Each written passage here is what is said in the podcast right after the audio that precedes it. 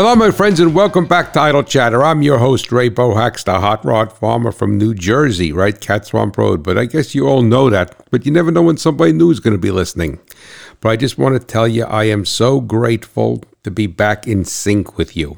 So, as if you've listened to the past couple of weeks, you know that I had to pull my shows ahead, my episodes ahead, because my uh, art director, my internet guru, uh, was on vacation with her husband in New Zealand, visiting some family there, her husband's family. And uh, she handles posting all of the podcasts. So I had to pull them ahead. And if you did listen, I did tell you that. But now I am in sync. I'm up to date. And this we're back to where we're supposed to be. And I just want to repeat also that I've been uh, because of that I have not uh, given anybody a pin in my map. I, well, I've given them a pin in my map. I didn't announce it on the on the radio or the t- radio. I was going to say TV show or a, po- or the podcast, right? But I'm going to start.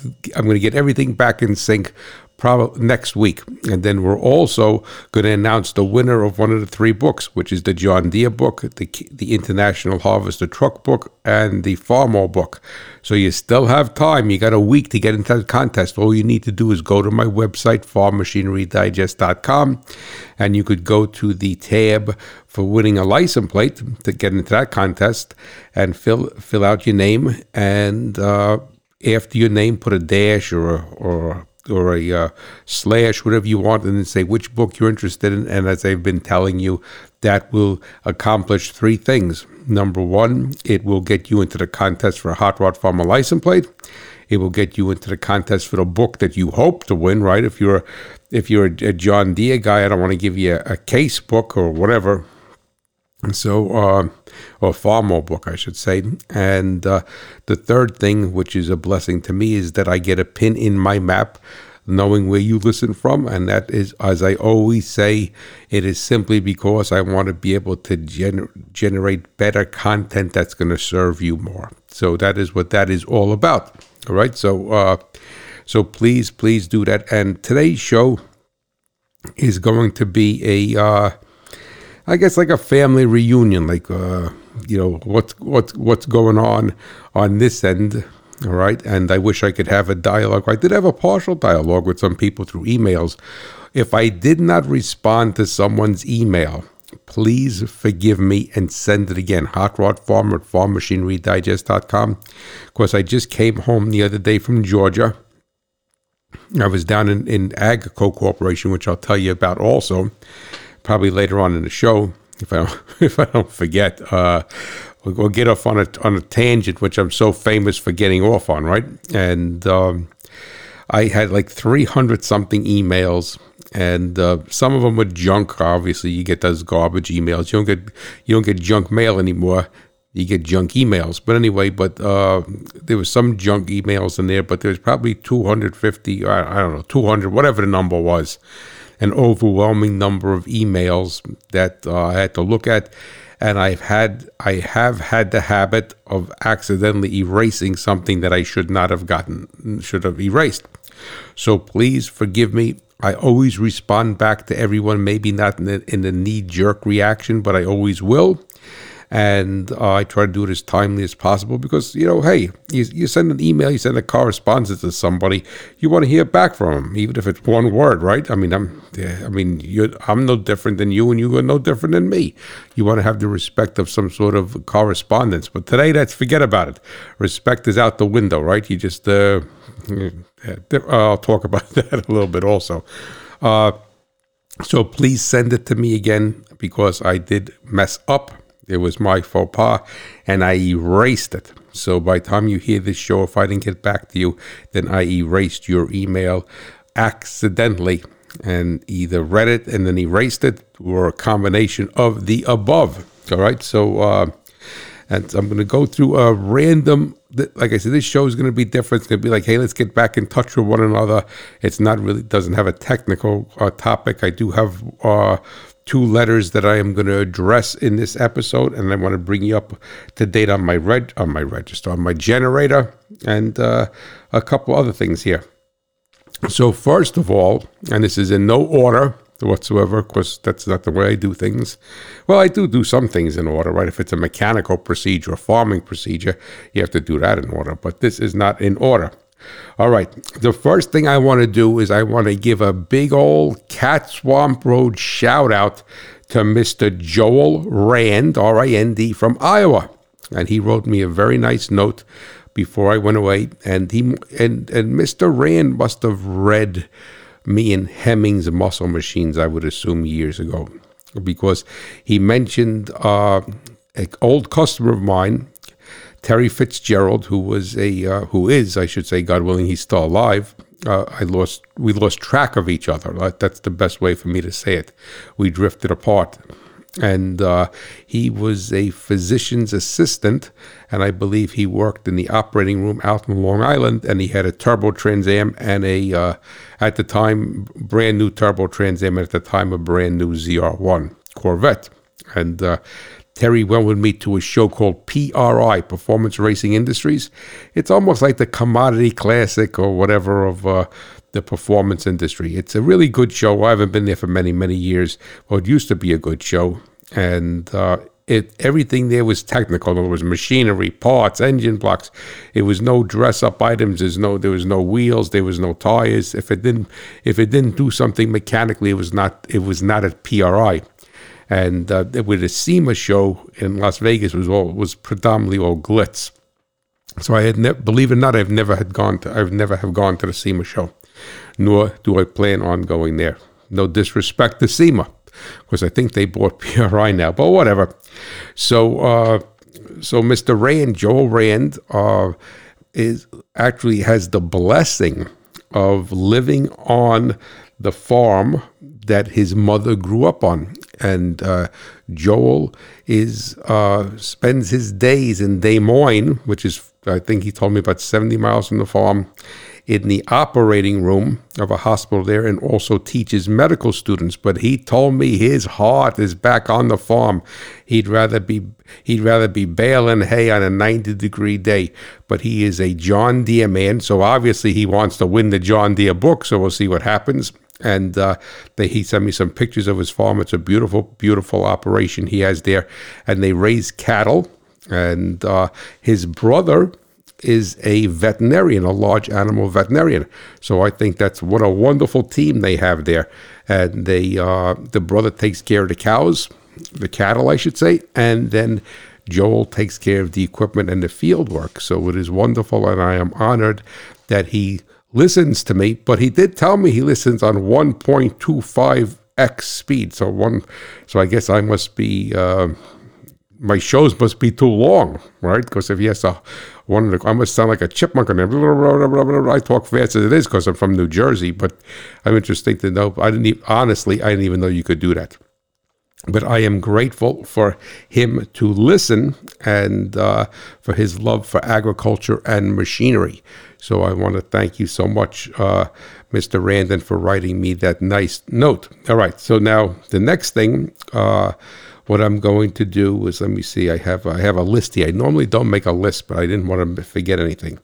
So anything else with Mr. Rand? Well, uh, he he Joel listens on the way to the hospital in Des Moines. I don't know if I'd want to go into the operating room after listening to me, but uh, who knows? But uh, he's blessed to uh, to be doing surgery there.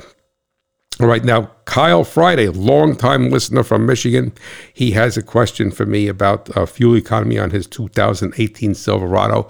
We're going to get into that. I'm going to tell you about my trip uh, down to uh, to Georgia to AGCO headquarters in Fent, give you some gas mileage and some other things that I got, a uh, little FYI stuff going down there. And then let me see what else.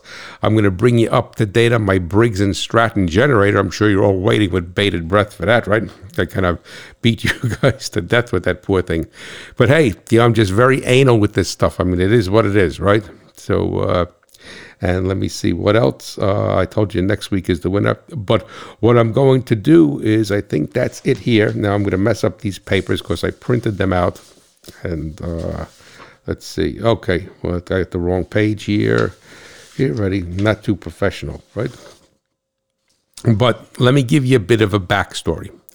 I have a wonderful listener from, I always call him and say he's in Rhode Island, but he's actually in, in New Hampshire. I always get those two confused, sadly. As much as I am a patriot, I get those two confused. But interestingly enough, I met a an older lady at the uh, Hampton Inn in Virginia, which I'm going to talk about, not about her. And she was moving from Florida back up to Block Island and uh, which I always thought was part of New York, but she said it's part of Rhode Island. And sadly, her husband passed away, and she's going to move up to Block, move back to Block Island. Uh, he's buried there, and it's this. And she said it's about 13 miles off the mainland, so I have to look at the map. But I think it's in the ocean, and she said it's uh, really an interesting place to live. But that is not what we're talking about here. So I'm off on a tangent again. All right, so now, so Bruce, I've, I've, Bruce, as I start to say, Bruce has been a long time listener of the show. We've had many communications, and he is an extremely knowledgeable man. I have the utmost respect for his knowledge, his ability. He sent me some pictures of some of some projects he's done. He's a, a, a wonderful fabricator, fabricator extraordinaire, and that is a talent that I do not have and then but what's and I always kill his last name, so I have to talk to him on the phone one day and find out exactly, or he has to email me and, and phonetically how to pronounce his name. I call it Jack Ubarkus, but maybe I have it wrong. He will forgive me because I know that because I've butchered his name before. So anyway, so what happened was that Bruce, when I when I came back home, Bruce sent me an email, and he took. Uh, I'm not uh, he, I'm not to say he took offense, but he disagreed with me what I was saying about uh, paint, uh, a, having an after, in other words, having a car repaired after a collision, and that was part of my engine. You know, is a rebuilt engine better than a, a new engine, or is a new engine better than a rebuilt engine podcast? And I kind of threw that in there as like a segue or to make a make a uh, an analogy.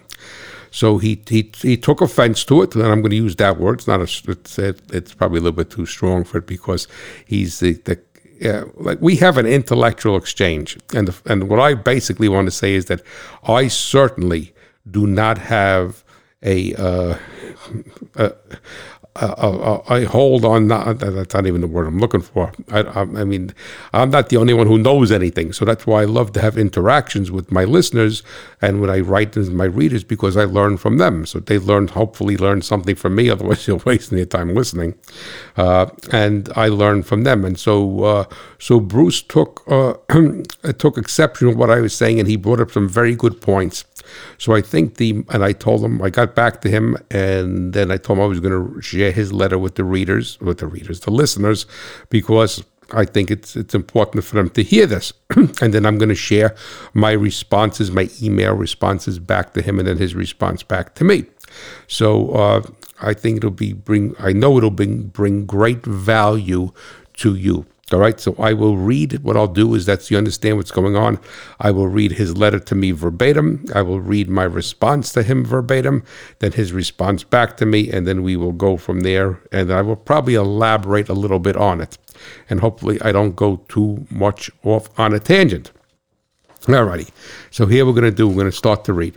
So he says, Hi, Ray, Merry Christmas from New Hampshire. Yesterday, I listened to your show where you adamantly stated a car can't be repainted to OEM quality. I respectfully disagree. I have done collision, repair, restoration, and painted all kinds of equipment, including helicopters. There are more paint choices than motor oil, and there is no rating system for paint, so there is no substitute for experience in the paint field.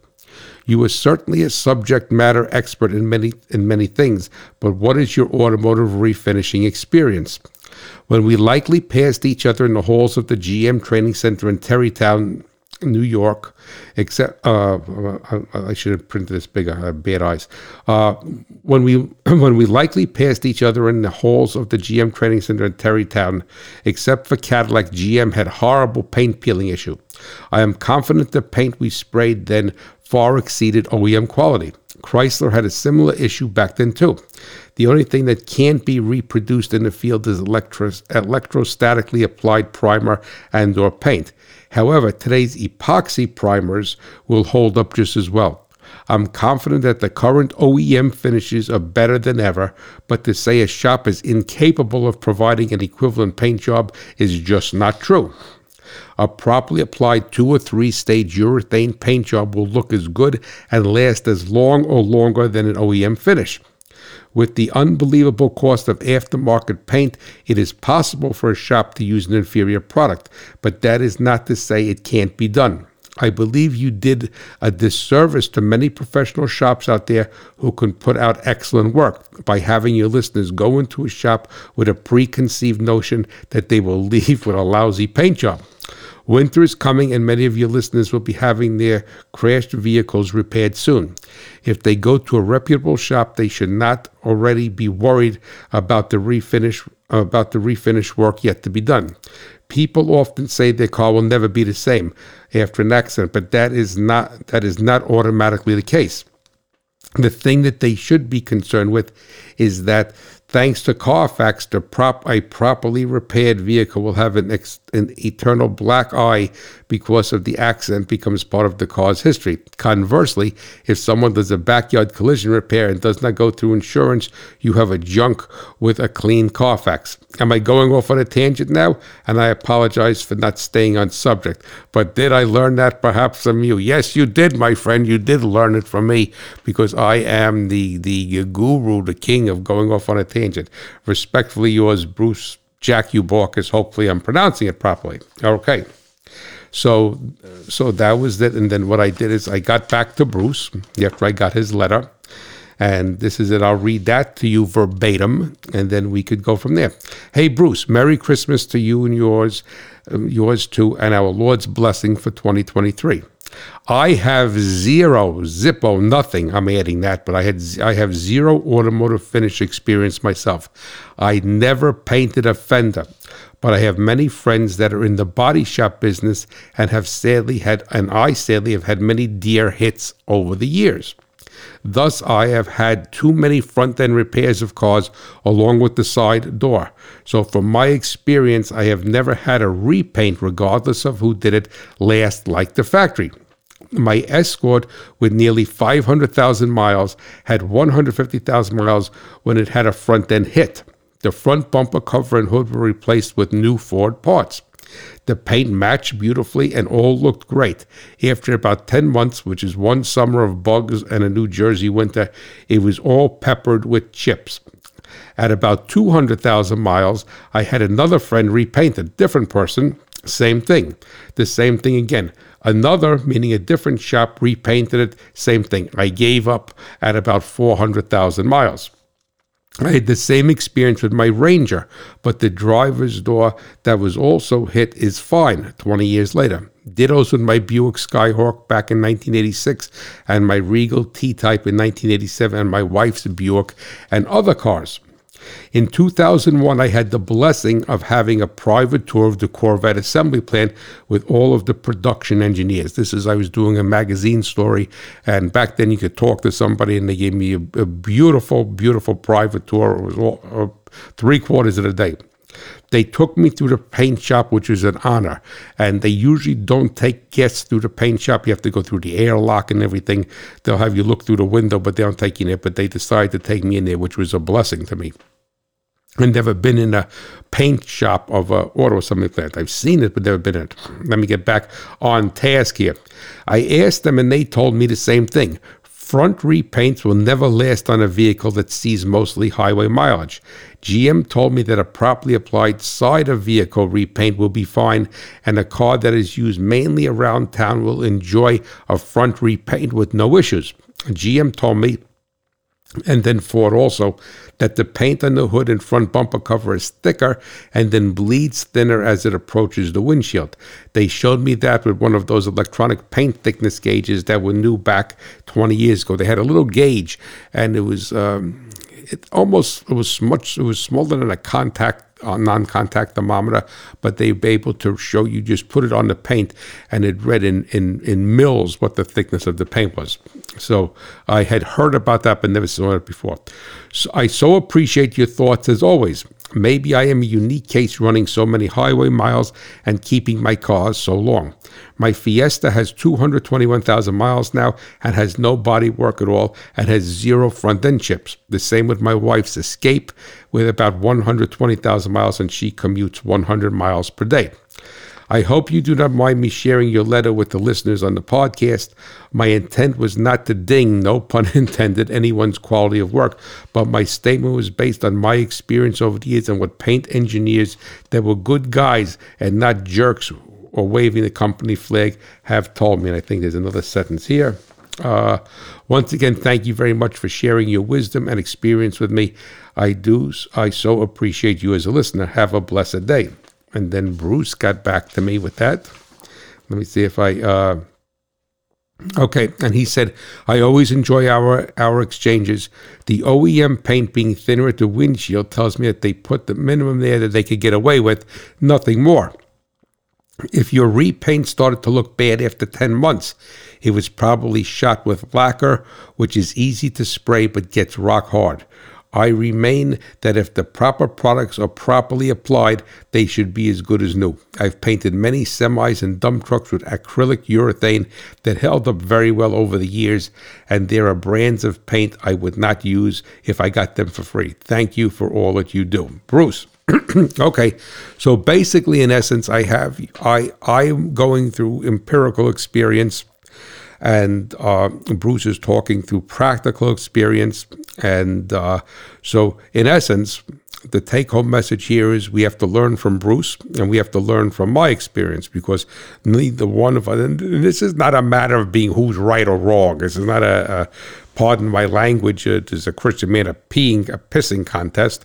By no means. And Bruce and I never do it. We have an intellectual exchange. So the take home message here would be that if you that that you can have a front of a car painted and why I say the front of the car is important because it's going to hit everything. That's what would happen to my cars is that the paint wouldn't peel off is that it was very prone to chipping. And I used to run like when my Escort a ton of miles. I used to go to Michigan I used to go to Michigan once a month in Ohio twice a month, something for about six months or maybe a little bit more than a year. I was always on the highway running around all over. In the winter, you're picking up, uh, in, in, the East Coast here, we spread what they call grits, which is like salt with little stones on it, bugs, and just whatever. And, uh, the front would get beat up, and then you'd get actually uh, big divots in the paint. But now what we have learned from Bruce's experience is that we, which I never did. I went to four different shops. Two of the shops were friends of mine, so I'm hoping that they didn't spray the wrong stuff. I don't. I wouldn't know lacquer from whatever. All right, all I know is it looked fine when I picked it up. The color matched beautifully. The paint was applied beautifully. Everything matched beautifully. All right. So my only critique was that it did not stand up to road to to to uh, road debris and bugs and what have you. So two of the shops that I used, I they knew me, I knew them. They were in town here. The other two shops were friends of mine, so we had four different experiences. Who knows? All right. But the take home message here is that if you do experience a front end hit and you do run a lot of highway miles on your vehicle, keep them for a long time, then what you should basically do, and I learned this from Bruce, uh, is talk to the shop and say, "Hey, what kind of guarantee you going to give me?" And that that I'm not going to say that it never chips, but but I mean, but it's not very prone to chipping because anybody's paint could chip. All right. So what they're probably going to do is tell you to put that clear like 3M vinyl on the front, but whatever. But I want to thank you so much, Bruce, for uh, for uh, for challenging me, for lack of better words. It's not a challenge. And it was never my intent to tell somebody or to say that nobody could ever do a good job. I was just learning through um, my own practical experience of what the people at the OE engineers that were paint engineers and body men have told me, and from what I've had with my cars. So, uh, so that is it. So, so God forbid if you do have a front. Now, like I said, my Ranger, the side, beautiful No bugs, no road debris on the side. Back of the car, fine, right? Unless you go high speed reverse. So that is basically it. So I want to, so then again, I want to thank you, Bruce, for sharing that, and that is valuable information for the audience to uh, to glean and to pay attention. So talk to your body shops. God forbid you get into an accident, and you don't want uh, want that if you uh, that paint to be very prone to chipping. All right. So now what I'm going to do is I'm going to tell you a little bit about my drip in no particular order. Again, because uh, you're family, right? I mean, like you come home, much as I told my wife all different things. So I'm telling you guys, you're my you're my family. So uh, the the Fiesta did wonderfully. Uh, it, it it bounced between I think just shy of 49 miles per gallon to a little bit more than 52. So we'll say 49 to 52 miles per gallon, and that that kind of goes into Kyle Friday's um, question to me, which we're going to answer ask in a little bit. So the car ran very the car ran well. It was the better part of 900. It was just about a little bit more, about nine, let's say 900 miles each way. So it was a um, 1800 mile trip back and forth. But I'm I'm very very disappointed. Is that, and I knew this, but I can't. But how built up everything got. I haven't been down to Georgia for a number of years, and I haven't been down that way for a number of years. My wife and I used to go to South Carolina all the time because she likes the beach, and we had actually gone to South Carolina on a honeymoon, but uh, we haven't gone there for a number of years, and uh, it, it is terrible. I mean, the interstates. I, I'm, I'm, I'll tell you, 80 west, our farmers right off of Route 80, 80 west across across Pennsylvania is still very, very, very, very nice. I mean, the road that separates the east and westbound side far apart. You're going through all farm country. You're not going through any cities. There's not neighborhoods and warehouses and uh, shopping centers and office buildings for, for 315 miles are beautiful. But uh, going down, going down 81 and then to 77 in North Carolina is still gorgeous by Hillsville there. I mean, down 77 to probably about 20 miles north of uh, Lake Norman, then Mooresville area uh, where all the NASCAR shops are, north of Charlotte, is still gorgeous, beautiful rolling hills, black Angus cattle. Other than maybe a gas station or one small truck stop they built, has not changed in more than 20 years. I've been going down there and just just gorgeous. I love that area. It's beautiful. I think it's too hilly for any good cropland there, so everybody's raising cattle, but just gorgeous, beautiful, and I was so happy to see that. But from that part in all the way to Atlanta, well, I was in Duluth, obviously Duluth, Minnesota, Duluth, Georgia, which is a suburb of, Atlanta, and I stayed in Johns Creek, which is only like three miles away from the Agco facility, but took 40 minutes to get there. The traffic down in Georgia, in the, the Atlanta Atlanta metropolitan area, makes New Jersey look like Western Montana right? And New Jersey is bad for traffic, but the traffic there is horrendous. That whole area, wherever I was, I don't know what county it was in Georgia, um, but it was the Duluth, uh, Saint, uh, not Saint John's, Johns Creek area. Uh, is a, is a is a textbook example of poor urban planning. All right, they don't have the roads. They have they have they, they look like they were two lane country roads 15 years ago with no shoulder, and they put thousands and thousands of houses there, and everything is fancy schmancy. These big houses, these high end shopping centers, and uh, and every road is called bridge or ferry. And I said, "Where's?" Uh, respectfully, I said to the people, "I go, where is the bridge?" I mean, Medlock Bridge Road. I don't see any bridge. Something was something ferry road. I thought, I said, well, this is cool. I said, I'm going to be going over by a ferry. I'm going to see the water. I'm going to be over a bridge. You know, I, I, everything is bridge and ferry. So uh, no disrespect, but whatever. They could keep it. Georgia is a beautiful state when you get into rural areas, but that whole Atlanta area, is, as far as I'm concerned, is for the birds and terrible. Ter- I mean, terrible to a person who lives in Manhattan or a city person, I think it's gorgeous. I mean, expensive in that area, $2 million, million and a half, $2 million homes, these high end shopping centers, all right, and, uh, and what have you, fancy schmancy office buildings, corporate centers, but uh, the traffic and the uh, congestion is, is, un, is un, unbelievable. But now, the other thing, because you know who I am, right? I'm not politically correct and whatever. It is what it is. I mean, that's what you get with this guy, right from New Jersey, from Cat Swamp Road. And, you know, my first night I stayed in Hillsville, Virginia, which is 545 miles from the farm. And then I, the next morning, I got up and drove down to, uh, to, to uh, whatever, I'll call it Atlanta. I was seven miles from the hotel. Between me getting lost and the traffic, took me an hour and a half to get to the hotel. And I was, thank God I don't drink all right, because I would have I would have been I would have been hitting the booze by the time I got there. I mean, it, it was raining, it was foggy.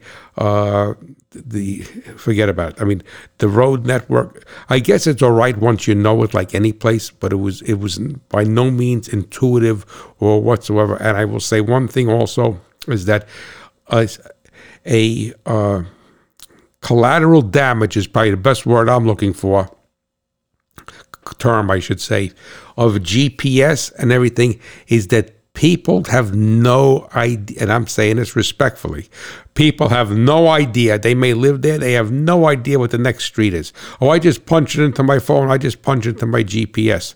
I mean, I asked three people very nice people. Like I said, it's a higher end area. It's not a bunch of uh, chooches, and uh, that's an East Coast word.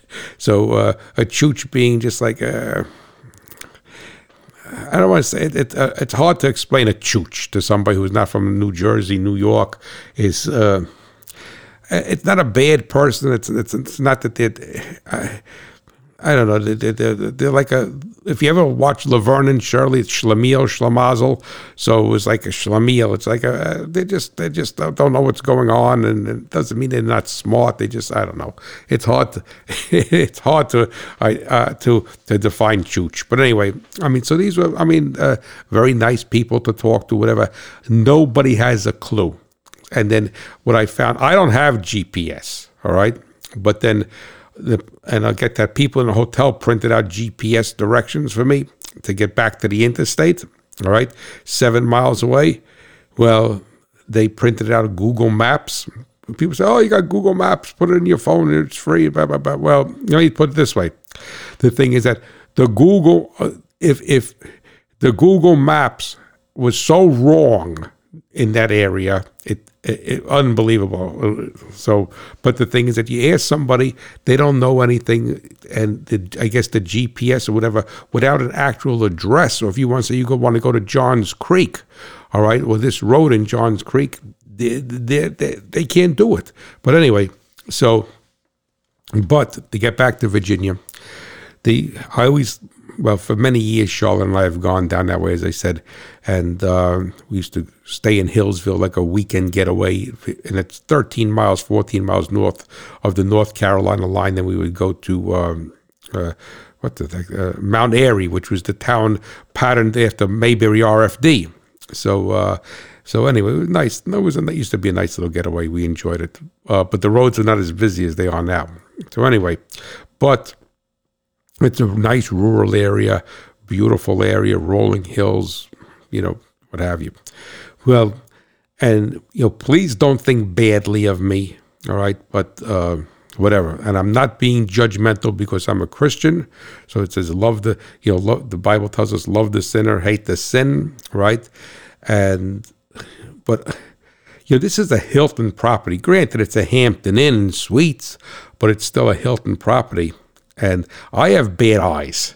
I, and uh, so when you have bad eyes, you tend to stare at things, not because you're staring at them, because you, I'm nearsighted in one eye and farsighted in the other. I have monovision, plus I have 2400 vision. So I'm like a, a cyclops. I look with one eye at all times, and my eye has to like like an autofocus camera uh, uh, uh, to go back and forth uh, so I could focus, so I could move for the, so I could see something. So that tends to make me stare at things or, or look. It's not out of disrespect. It's not out of nosiness, but if it's a certain distance, I have to stare. I have to let give my brain a chance to focus my eyes. So I'm I'm having the breakfast uh, early in the morning at the hotel, and there's a, the front desk is there, and I see what I presumed was a young man behind the counter, he had long hair. He had a, he was not dressed like he should be in a Hilton hotel. All right. I mean, I, am not a good dresser. Don't get me wrong. But you know, if you go and, if if you're going to work, you got to dress the part. But anyway, So, and um, I, I turn over, I see, you know, I turn over, I turn my head, I see the guy there, I say, all right, fine, whatever. And then I'm looking and my eye catches something and I see this white by his nose. So I said, geez, you know, um, I'm far, I'm, i mean, I'm not far away. A normal person probably could have seen, but I'm having the breakfast. I said, geez, you know, maybe the guy had nasal surgery. About six or seven years ago, I had uh, surgery on my septum and, and my uh, my nasal cavity and what have you. I had some polyps up there, but anyway. So I said maybe you know he maybe he's got oxygen. How do I know? I mean, see this white thing by his nose. So I said, all right, the heck with it, right? Whatever. I'm not going to go there and look. It's, that's not right. So I said maybe the poor guy has some sort of medical issue, right?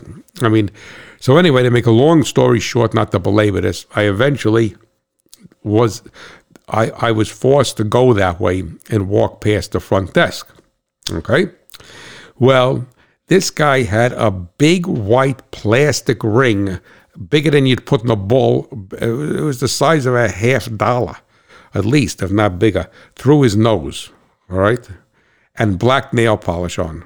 Now, I am very, very sorry that this is I would not thank God he was not there when I checked. I mean, I felt uncomfortable. I wasn't afraid of the guy. I felt uncomfortable with the guy, right? And the thing is that you know, and I blame Hilton. And you know, I don't, and you know, I didn't say anything to them. What am I going to say?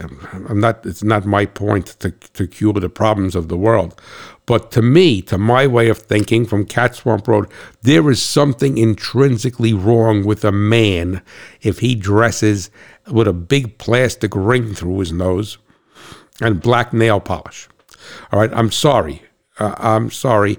And as as far as being an employer is concerned, and, and this is who you have at the front desk of a Hilton property, I mean that is that is that is crazy. And then you know if you probably said something to them, which I wouldn't say, they would say you're a racist or you're homophobe or I, I don't know what the guy was. I have no idea. I'm not going to wish him any bad, but you don't have that person represent the, I wouldn't have that person uh, doing working in the laundry room to represent my business. And uh, you know, they probably say, "Oh, you know, we can't get any help." I mean, that's a load of malarkey. If this is the best person that you could have represent if represent the Hilton Hotel, then then you got more problems than that, buddy. So whatever. So that is basically that.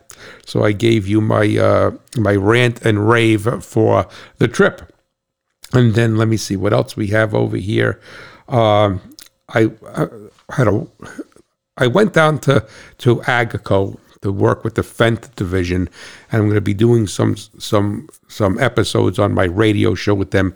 And I recorded four episodes on my radio show, which is called which I call those getting to know. I don't do them all the time. I only do them when there I I feel that I.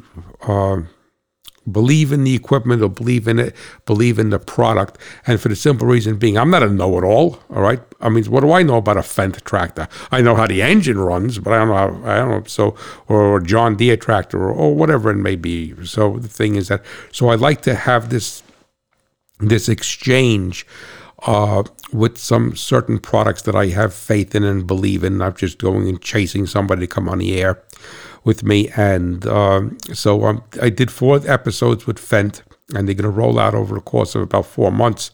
And uh, we we uh, got to know the Fendt Rogator sprayer, which is the Fendt Ideal Combine, the Fendt Momentum Planter. I mean, this thing is, and then the Fendt line of what they call high horsepower tractors. But excuse me, what I did come away with is that and that Fendt line is unbelievable. I mean, you got if you go to a farm show, if you go to a deal, you got to go look at it. And and every and every, they think out of the box. Um, they don't throw away a concept because it's it's it's older, but what they basically do is say, "Is this the best way we could do it?" And uh, just really an unbelievable line of equipment. And I'm just so proud to help them get the word out to the um, to the agricultural community. And the Agco, Agco is the parent company, and Agco, I would say, the analogy that I made to my wife, not that it made any difference because she doesn't know anything about General Motors, but uh, if you look back in the history of General Motors, is that Alfred Sloan put General Motors together. I don't know where he got his money from. He was probably a Wall Street guy back in the 19 early 1920s or whatever. And he he put he put General Motors was made by acquisition. He bought Delco. He bought uh, Buick. He bought Chevrolet. He bought Oldsmobile. He, ran some Oldsmobile. All right, so he bought all of these brands and put it under the banner of General Motors. And in, and in, in like fashion, Agco about 25 years ago, was an American company. They bought a whole bunch of different brands. Massey Ferguson over. I mean, oh, they didn't buy them overnight. Uh, GSI grain bins. They bought. Uh, sunflower tillage equipment. They bought precision planting meters and, and plant planter accessories. Uh, they bought uh, uh, a couple uh, a gleaner gleaner combine. So so they put this all together. And Fendt is their premier brand, and though it has its roots in Germany, and it was uh, it's the first Fendt tractor was six horsepower. was called uh, Diesel Ross. I guess Ross in German means horse, diesel horse, and uh, they they really I mean, unbelievable. You really you really got to look at. It. I was so impressed with the brand, with the um, with what with what they're doing with it, and I think that's great. Uh, the sprayers are made in uh, Minnesota, I believe. The planters are made in Kansas. The track tractors are made in um, either either North Dakota or Minnesota. I forgot which they told me. And the uh, the wheel tractors currently are coming from Germany, uh, and then the the combine is assembled in Italy. But from what I heard, that may be changing soon, and everything may be coming to the United States. But uh, like any brand, I mean, they source the parts from all around the world, but what have you. But uh, really a phenomenal, phenomenal product line. And I'm very, very excited. And I invite you all to go as if you don't have Sirius XM and if you happen to listen to my show as I start to air those, you can always go to my website and you could uh, catch those episodes as they roll out. So I'll probably do probably hopefully God willing by April they will all be rolled out. So do about one a month because I don't want to have the show every week just about Fendt. I mean that's crazy. So that is that. I'm just going to put the dragster on for a minute, and get a drink of water.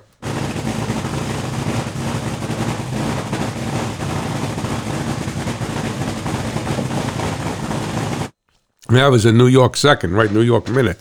The New York minute, they say, is a half hour. All righty.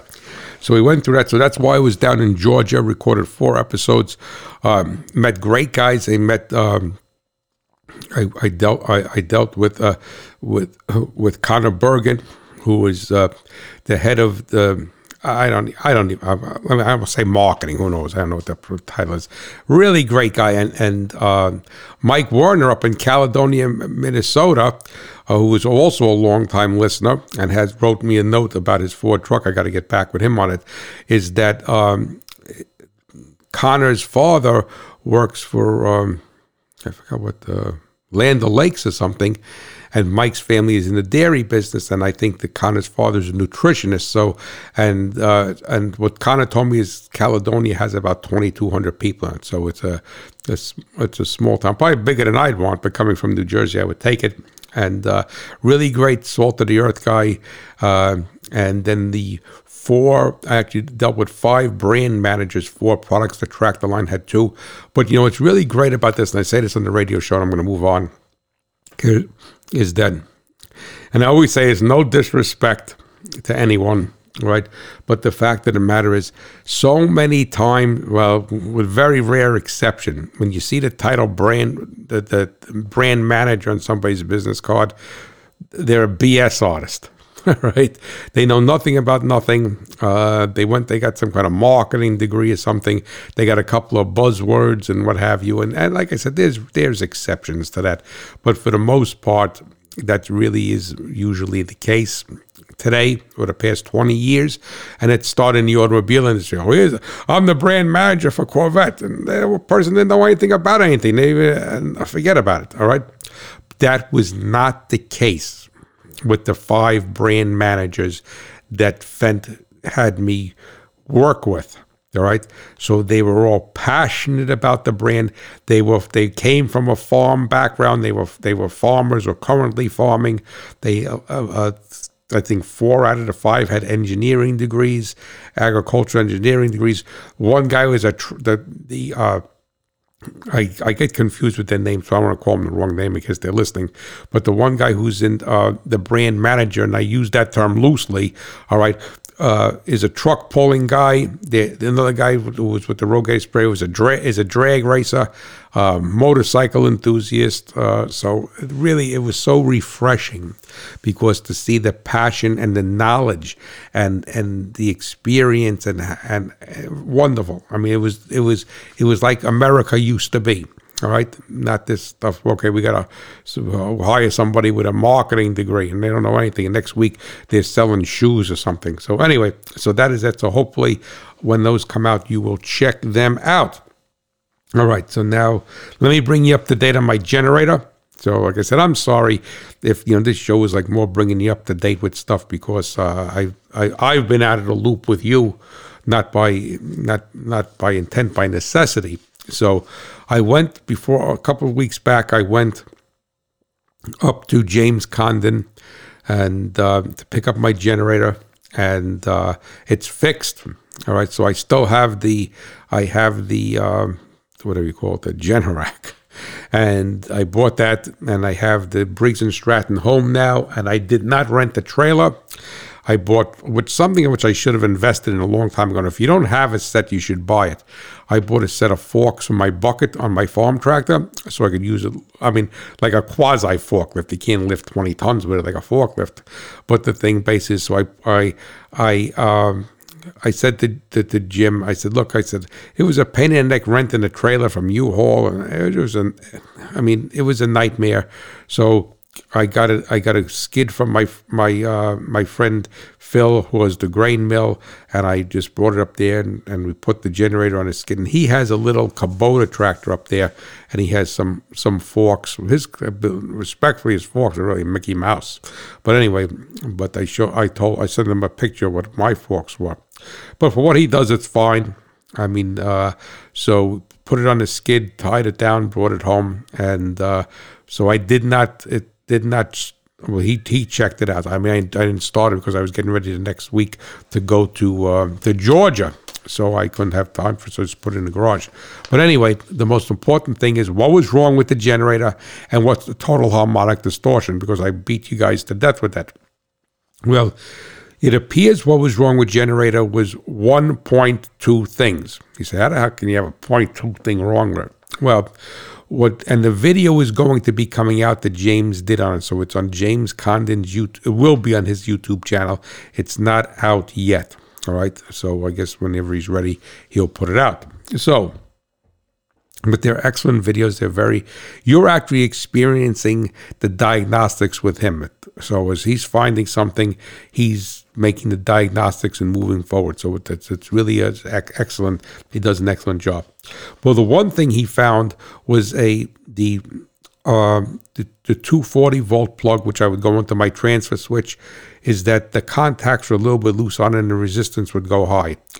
That was not the problem that was a potential problem in the making, and it was probably like that from the day I got it. And I personally don't think there was any issue. What well, over time it could have been an issue, uh, but I never had any problem running the house off that plug. So that was something James found. And when you when the when the when the video comes out, if you watch it, you'll see his diagnostic routine. And it's, and I said before in the podcast, it's very important for you to look at that and watch that because you need to apply that same diagnostic protocols to electrical things, whether it's on your farm, whether it's in your, your refrigerator, your, your your kitchen sink, or kitchen sink, your kitchen lights, whatever. All right. So that's a it's a very good lesson there. But what really happened was that uh, I had a high resistance and low voltage coming out of my uh, two 120 volt sockets. So it is so it's one leg of of the uh, of the generator goes to two to uh, to two sockets, and the other leg of the generator, the uh, stator, goes to the other two sockets. So what he found, and which was a great catch, is that when they put the power head together and they did the wiring, uh, they sh- put too much shrink tubing on the eyelet. So the shrink tube came down from the wire on the eyelet. So there was a very small contact point, and they didn't use any washers. So there was a very small contact point for that one leg on after he was a neutral on the uh, on the stator. So the thing is that, and he cut that back, and we put the new circuit breaker in there, and everything is hundred percent fine.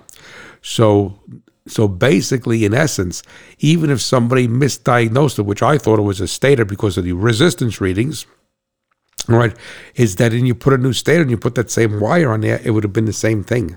All right, you would have wasted $700. But the take home message here, like I said again, and repeated, hopefully you look at that video once it comes out, is that you have to pay attention, especially now. You'd say, well, how come it worked for 36 hours and then it stopped working? Who knows? Because electricity does. I could I could give you potential potential ideas why it didn't work and why it worked when I got it over to to to James's place, which was a three hour ride in the back of a U-Haul trailer. It didn't work when I left the farm. Is that probably got a little bit of corrosion in it? It probably. Uh, it probably got a little bit of corrosion. It probably maybe moved a little bit. Who knows? And probably what I personally think it had a little bit of corrosion. It was not visible to the eye, but enough of a corrosion that the, and then the ride going three hours in a U-Haul trailer bouncing around. All right, probably moved it back and forth and cleaned the corrosion off. Because as soon as I took it off the trailer, Jim had worked fine. All right. So the thing basically is, is that's a take home message. It's a diagnostic message for you to pay very attention on farm equipment, on engines, on grain bins, all right, at the eyelets, the connections, and also pay attention to the contact point of that connection. Because in this particular instance, they were overzealous with the shrink wrap all right. And it bled down in there, which meant that it was not making a good contact on the stator, on the distribution block on the stator. So you will, so that is what the, that's exactly what it was. So I bought a new generator for, for no reason. All right. And it was, uh, well, I didn't know whether we were going to be able to fix it or was, so that's why I bought it. But that is basically that. Now, next thing uh, on that boy, 51 minutes already. I'm not even halfway done, but sorry about that. But anyway, uh, next thing is let's talk about THD, total harmonic distortion, the skewing of the sine wave.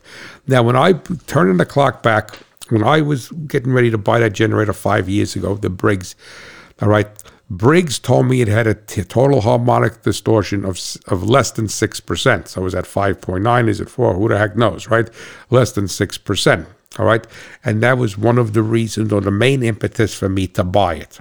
All right. Now, I didn't know as much then as I know now, and I don't know what that 6% was. But subsequently, over the years, I have seen other people publish that 6% value, less than 6% total harmonic distortion.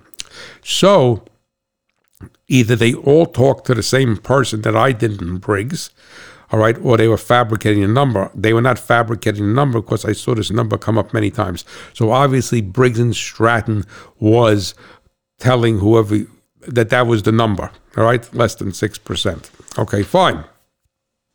And then, as you all well aware, I bought the meter to read total harmonic distortion. and That was a bit of a fiasco. All right. And I brought it over to, to, to Jim. He has it right now. All right. and I checked my house voltage before I brought the meter up to him, or I mailed it to him, excuse me, I didn't bring it up to him. And then my house here from Jersey Central Power and Light, which is a FirstEnergy company, my total harmonic distortion goes from about 2.3 to 2.7%. So we'll say 2.4, 2.5, which is very, very good. It's below the 5% that legally the power company has to supply. If you listen to my shows before, this is old hat, and I'm just re- reiterating it to make sense. I checked my new, uh, whatever you call it, Generac, and it was way high. Uh, it had about four between four and six percent and no load, which is useless. Like saying, well, the engine don't leak when it's sitting and not running, right? So which was useless. But once I put a load on it, it was much much higher, and it was a high high teens as far as total harmonic distortion was concerned. To even though I have no love for Generac after everything that went on with that, is that granted they never told you a number So I can't fault them for that. All right, now, so now I'm really excited. Jim has my Briggs running, and he looks at the sine wave on it, and uh, he said to me, "The sine wave don't look like it's less than six. I actually thought the sine wave didn't look too bad, right? But he thought it. He said, "Well, it doesn't look like it's less than six percent." And uh, he uses a digital scope, and it kind of softened things up a little bit. Whatever. So. Uh, but when I saw it, it didn't look too bad, but it definitely looked nicer with a load on it, which is quite interesting because usually the sine wave will skew, the total harmonic distortion will skew. So anyway, with my my Amprobe meter, he reads my before I go up there to get the generator, he reads my THD on my Briggs, and I I always thought that Briggs thought uh, that thought for Briggs and Stratton. Well, it should stand for BS excrement from a male cow. All right, because with no load on it, and I, and I defended this thing like a, like a like a she bear defends her cubs. All right, and I was throwing darts at Generac. I'm still going to throw darts at Generac, but at no load, the Briggs had nine percent. So its threshold, its foundation, was much higher than the Generac. Right, so that was disappointing because that's not even at six, less than six percent with no load. I don't know where the heck they got the six percent from. They must have been pulling it out of their their uh, whatever, so um, their rectum. All right, but then with a three thousand watt resi- resistive load on it, it went up to thirteen percent on my Briggs, which my Generac with less than 3000 watts was 17 16 to 17%. So it's so basically at this particular point the Briggs has more THD, more skewing of the sine wave with no load, which is useless, but it's the foundation, right? Like like your seed bed or the the first block you lay for a foundation of a building, and then with 30 with 3000 watt resistive load and a and and a shop vac, which is I think is usually around 10, 10 or 12 amps. So it's about a 1200 watt load with the resistive load. Now, why this is important? Because the shop vac is an inductive load, all right, versus a resistive load. An inductive load is a a, a high energy consumption. Well, I shouldn't say high. Is a is a, is an electric motor. So an electric motor will will create total harmonic distortion all right, uh, back into a circuit.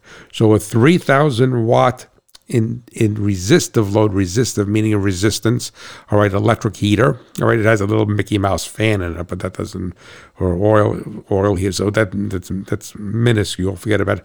And then a, an inductive load, my THD went up to 16%. So, based upon this, all I could say is that I was uh, that I was I was defending a Briggs for what they were telling me. I still the things I do like about the about the machine, other than the THD, I still like. All right. It, it was it did it fail? Well, it was a was it a quality control? Well, it was. I guess you could say it's quality control. Too much shrink tube on the eyelet onto the stator, the neutral onto the stator. Uh, the, um, the, the circuit breaker when they when they riveted on the terminals they were a little bit they weren't loose loose I mean but they were a little bit loose. They could have been tighter. All right so those two you could claim as quality control. And but the THD is much better than my my uh, what do you call Generac. So who knows? So I guess it's like anything. Like you go to a cemetery and this poor person died for cancer. This person died from a heart attack. This person died for for a, from a car crash. Uh, is is it better than the than the Generac? Most definitely, because the no load THD is meaningless. Other than it's a floor, it's a foundation that you can't go below. Obviously, but the sine wave did look better with the with the resistive load on it than it did with uh, without it. I mean, it had a little bit of squiggly in it, but nothing. It wasn't crazy. So that is my update. Uh, I have to put gas in it. I got to fire up the uh, the Briggs now that I'm back home. Get it ready for winter. I have the Generac. All right, uh, Generac is willing to buy it back from me because what they basically did is that they did mislead the world, uh, saying it was assembled in the USA with domestic and foreign parts, and it's made in Vietnam. So Vietnam is not part of America, the best that I have learned, all right, or not, or or part of Wisconsin. So they are willing to buy it back from me. Uh, I don't know whether I'm going to give it back to them or not. I mean, it's paid for. So, like, like Jim says, you know, the best, the you know, what's the most reliable generator? And his response to that, when people ask him, two generators. So I don't know. So I, am undecided. What I, I mean, I'm probably going to end up keeping it, and uh, and that's it, and just have two of them. And God forbid if somebody else needs one or something, the power goes out. We have another Hurricane Sandy that we will be able to help somebody and loan it to them or what have you. So. Uh, so that basically is it. So BNS, so B, it should remove the and sign from BNS, and then you have the proper name of the company. All right. Now, last thing I do before I close, I thought this was going to be a short show. I'm already an hour. Sorry about this. But Kyle Friday uh, wrote me a letter, a little note, and he has this 2018 Chevy Silverado with 77,000 miles on it. He um, says that from October on, he gets about two to three miles per gallon less. He says he's a conservative driver. He's got the, the tire pressures compensated for colder weather, so all that's not good. And, and he basically uses a top tier gasoline. I think he said in his email from top tier, maybe not from the same station, but top tier gasolines. All right, and he was wondering whether I could give him any insight on this. Yes, I can. Uh, I won't tell you the answer that you want to hear, but but in most parts of the country, and and and Kyle lives in Michigan, I think, not too far out of Detroit but most parts of the country have, uh, well, lots of areas of the country have boutique fuels. And what they basically do and what a boutique fuel is, is a certain chemical composition, a certain recipe, a certain blend for that particular geographic region. So we have a boutique fuel. Well, the Northeast has a boutique type of fuel because of the air pollution here and the, and the population and density of Philadelphia and New York, even though we're on a farm, but it still comes the same way. So the thing, so without going on for two or three hours, Kyle, yes, most areas of the country in Europe and Michigan have a winter blend gasoline and they have a summer blend gasoline. And usually you hit it right on the head.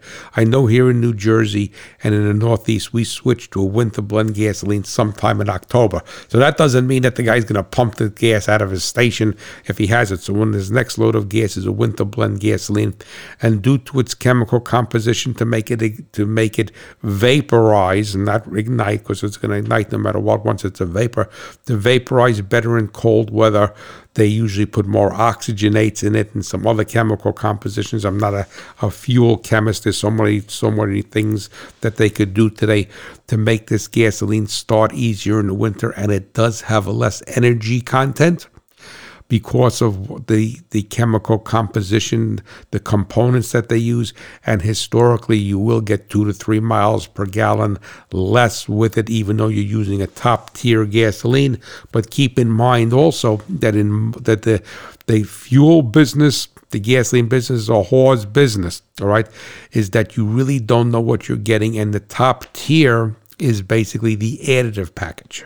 So the top tier has to do with keeping the engine free of deposits or removing deposits, has nothing to do with the energy content of the gasoline. Right, and why I say it's a whore's business because they gasoline is sold on the uh, mercantile exchange. It comes to a pipeline, so it's so with, with rare exception, in a geographic region, it's called the base fuel. That almost every station in that particular geographic region is getting the same base fuel that came from the distribution center. So if you're going to Shell, you're going to Sunoco, you're going to Citgo, you're going to Dray's Gas, or whatever, most of the time it's the same base fuel. What they do now, depending upon, like I say, it's a whore's business. I always make it out like make talk like with corn. You go to a grain elevator, you you got this brand seed, this guy's got other brand seed. Yours a 120 day seed, his is a 110 day seed. It all goes into the barge and goes down the river someplace, right? Into, from the grain elevator. So, depending how where the gasoline came from, excuse me, it's going to it's going to vary in its density. It's not going to vary in its density. In other words, if if the if the distribution center buys uh, uh, 200,000 gallons and it all comes from the same place, it'll probably through the pipeline probably have close to its same density. The t- top tier is the additive package detergents that they add at the distribution center. And so that's basically it's not going to the top tier is to keep the engine clean inside and has nothing to do with the fuel's density. So the light ends of the gasoline and its its its energy content is going to vary. And if and it sounds like it's a winter blend gasoline, and it will have less energy content, but have but be easier to vaporize. So when you get those cold Michigan mornings when it's 20 below zero F, that it will have a better chance of vaporizing because the rate of vaporization of gasoline is intrinsically linked to the temperature. All right. So, excuse me. So that basically is that. Another thing to keep in mind, maybe not so much in October, but as the weather turns colder, all right, I mean, we know about the tire pressure. Kyle's great with that, is that you have more wind resistance. All right, the air is denser, it's thicker. So, with you going down the highway with your Silverado, my Fiesta, the guy next to you, whatever, is that the air is thicker all right, it's denser. I shouldn't say thicker. It's not proper English for that. It's denser, and you will have slightly more wind resistance when the air is colder than when it is warmer out. So thinner air will thinner air will uh, have offer less wind resistance to a vehicle going down the road. Forgetting about the gasoline. Right, and that is why I'm I'm tying this to my fuel mileage on the Fiesta. The weather basically was the same when I left New Jersey, all right, and uh, down to down to um, wherever I go, Georgia, all right.